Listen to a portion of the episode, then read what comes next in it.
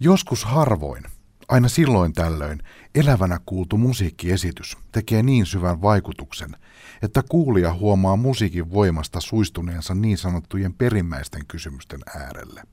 En välttämättä tarkoita sitä, että onnistuneen konsertin päätteeksi ajautuu pohtimaan elämän ja kuoleman mysteeriä uudessa valossa, vaikka toki niinkin voi käydä. Pikemminkin tarkoitan tilaa, jossa musiikki saa pohtimaan sitä, mistä musiikissa pohjimmiltaan on kysymys. Miksi musiikkia ylipäätään on olemassa? Elokuussa Helsingissä järjestetty Flow-festivaali ja erityisesti kaksi siellä vieläpä peräkanaa koettua musiikkiesitystä sysäsi minut pohtimaan perusasioita.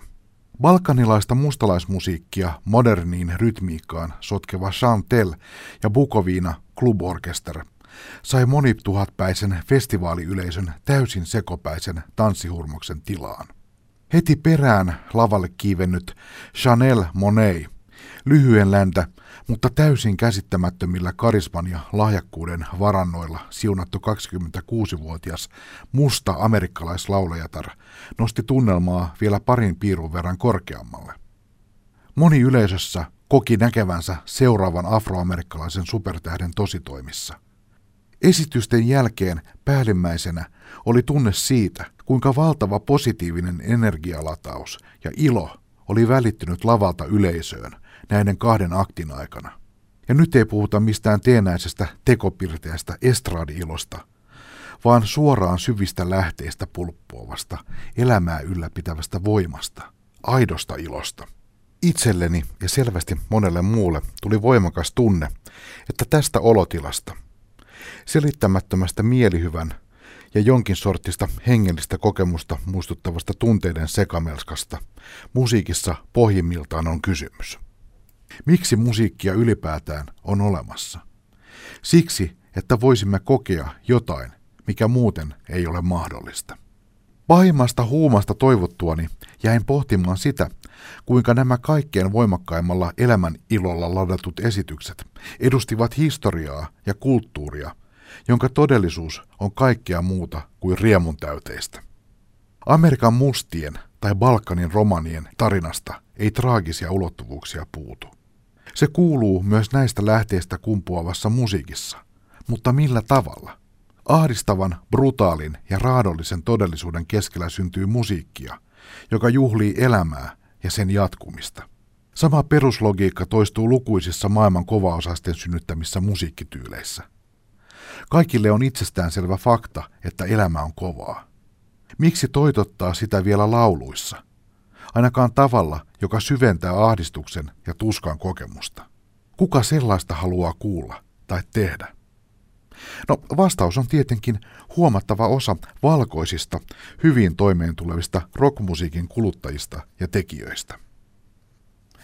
Balkanin rytmiriehan tai soul-musiikin seksuaalienergian rinnalla itseensä vakavasti suhtautuvan rokin monasti depressiivisyyteen kallistuva perusviritys tuntuu oudolta ja hieman huvittavalta.